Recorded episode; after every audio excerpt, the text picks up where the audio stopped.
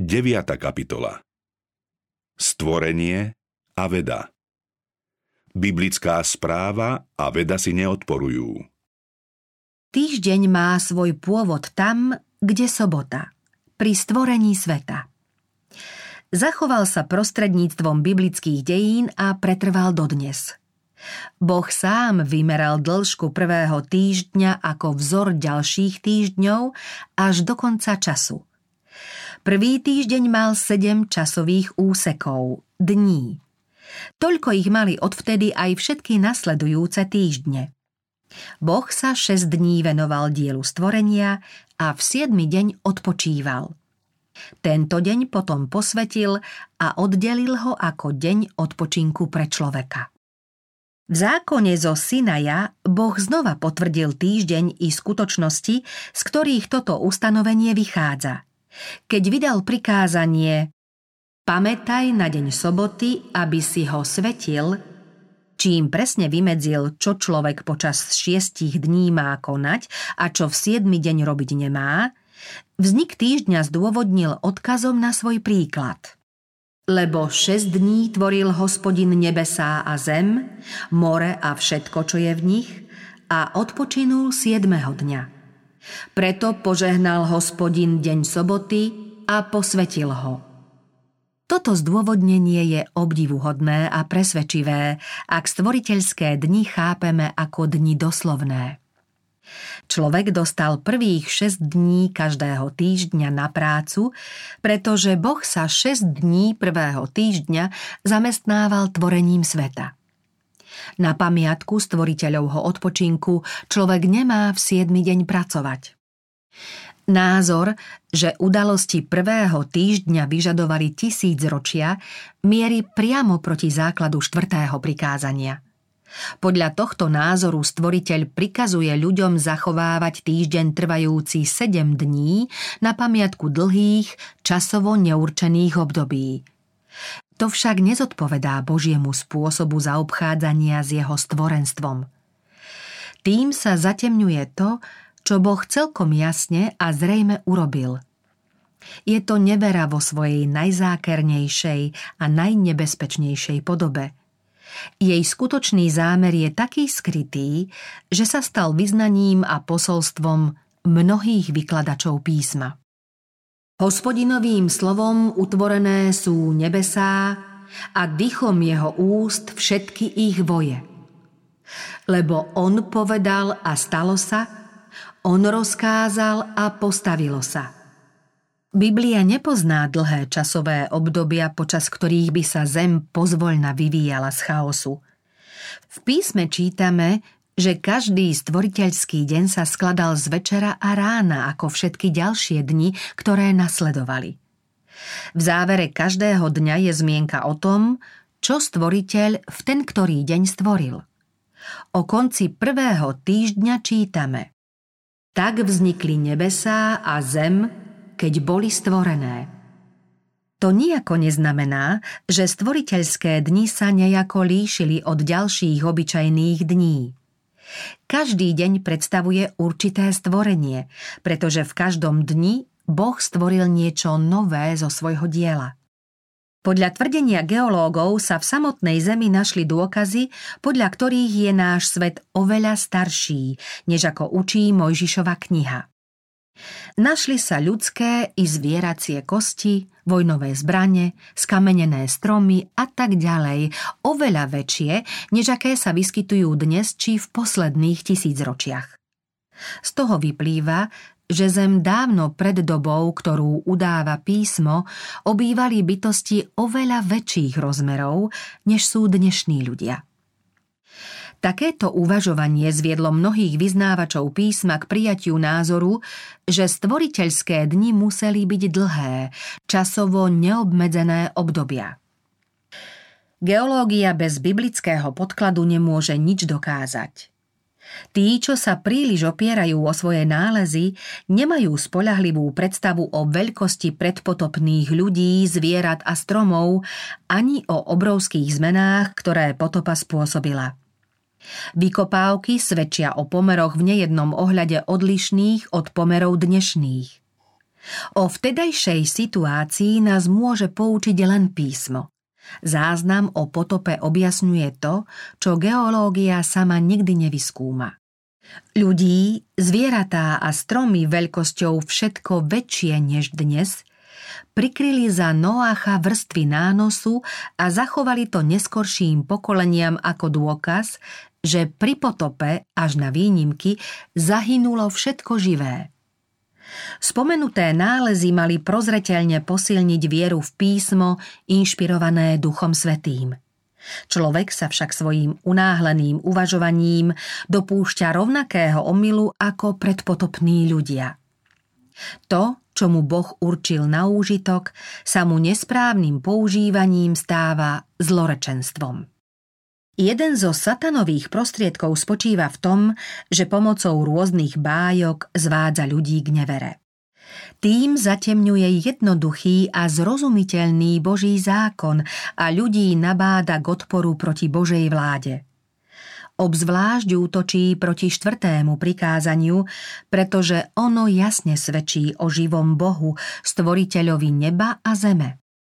Človek sa ustavične snaží vysvetliť stvorenie sveta ako výsledok pôsobenia prírodných príčin.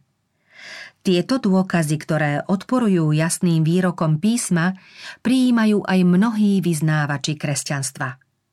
Odmietajú proroctvá knihy Daniel a Zjavenie s odôvodnením, že obraznú reč týchto spisov nemožno pochopiť no pohotovo prijímajú názory geológov napriek tomu, že odporujú zvesti z prvej knihy Mojžišovej. Ak však nie je zrozumiteľné to, čo voláme Božím zjavením, ako nerozvážne je potom veriť domnienkam o tom, čo Boh nezjavil. Tajomné veci patria hospodinovi, nášmu Bohu, a zjavené veci nám i našim synom až na veky. Spôsob stvorenia Boh ľuďom nezjavil. Ľudská veda nikdy nevypátra tajomstvá Najvyššieho.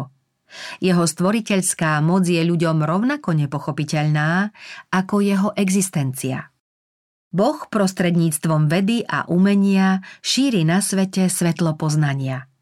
Keď však veda skúma taje prírody len z ľudského hľadiska, dochádza k nesprávnym záverom.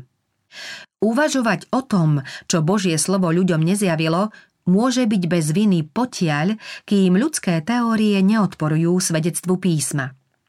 Kto opúšťa Božie slovo a stvoriteľské dielo chce vysvetliť vedecky, púšťa sa na neznámy oceán bez mapy a bez kompasu.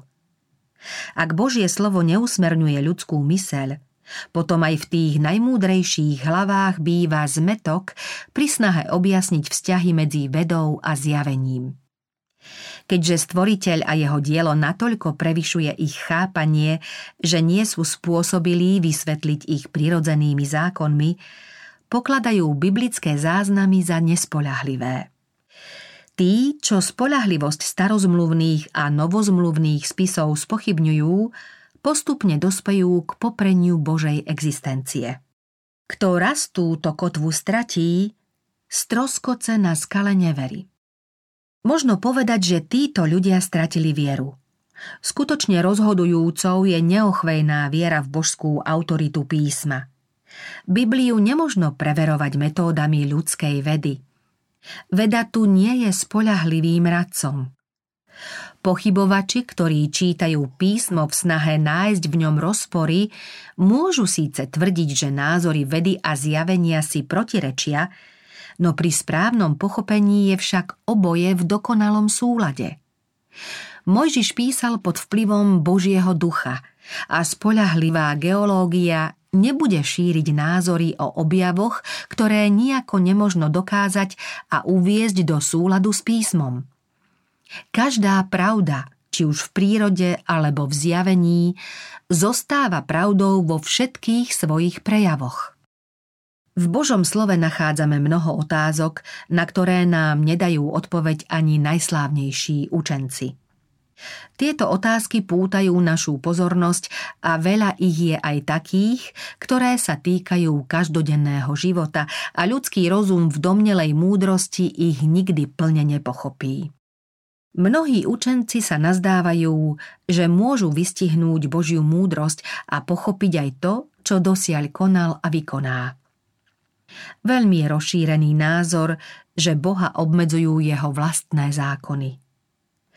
Jeho existenciu ľudia buď popierajú, prehliadajú, alebo si myslia, že už vedia vysvetliť všetko, dokonca aj pôsobenie jeho ducha na ľudské srdce nectia ho a neboja sa jeho moci.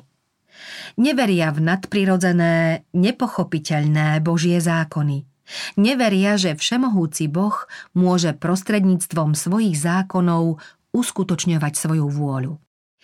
Obvykle sa pomenovaním prírodné zákony rozumie to, čo ovláda fyzikálny svet a čo ľudia môžu objavovať.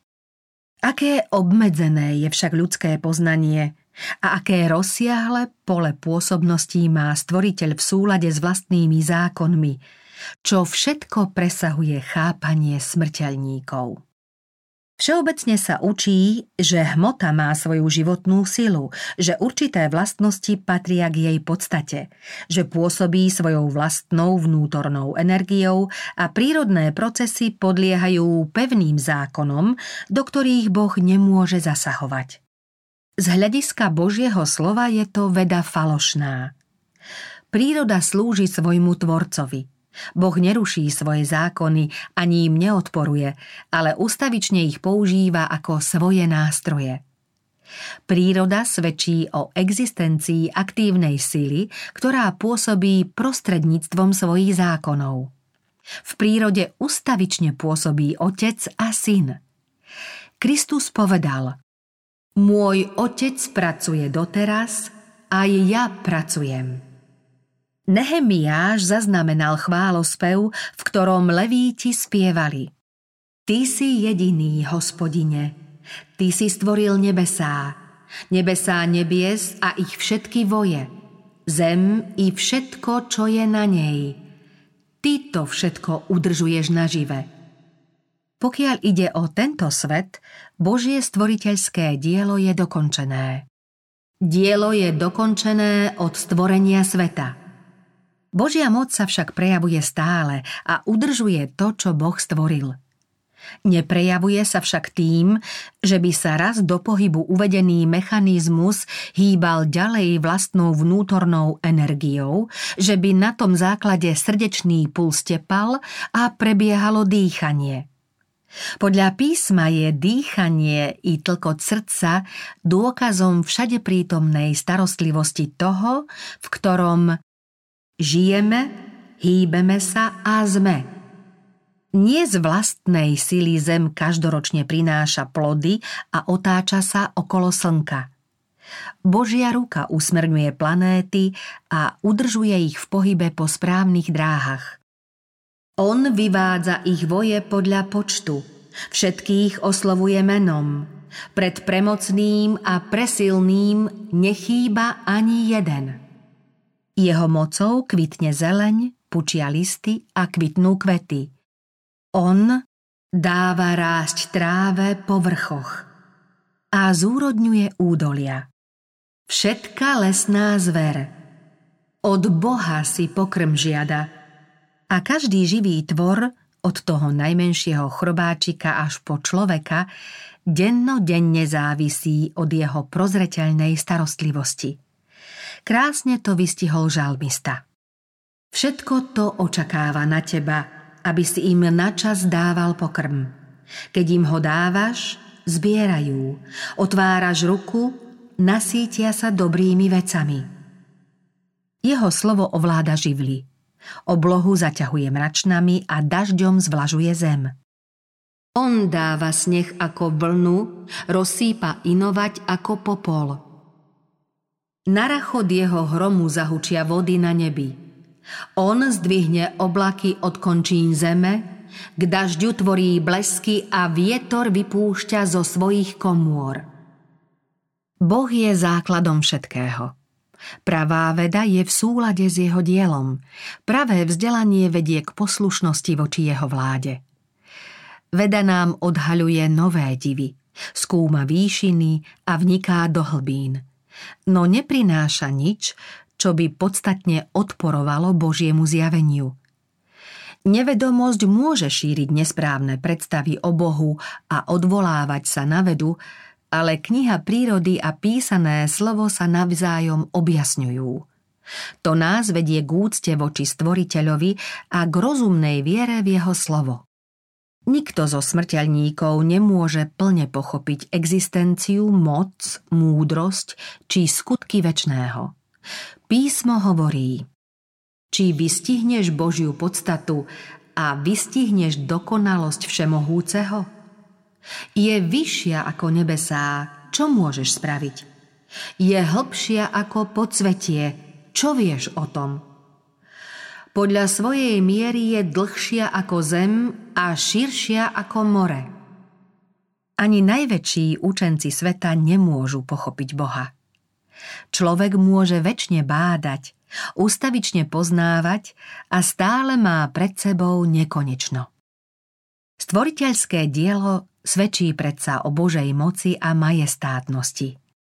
Nebesá rozprávajú o Božej sláve a dielo jeho rúk zvestuje obloha. Ten, kto v písanom slove hľadá radu, nájde vo vede pomoc na pochopenie Božích vecí. Veď to, čo je v ňom neviditeľné, jeho väčšnú moc a božstvo, možno od stvorenia sveta rozumom poznávať zo stvorených vecí –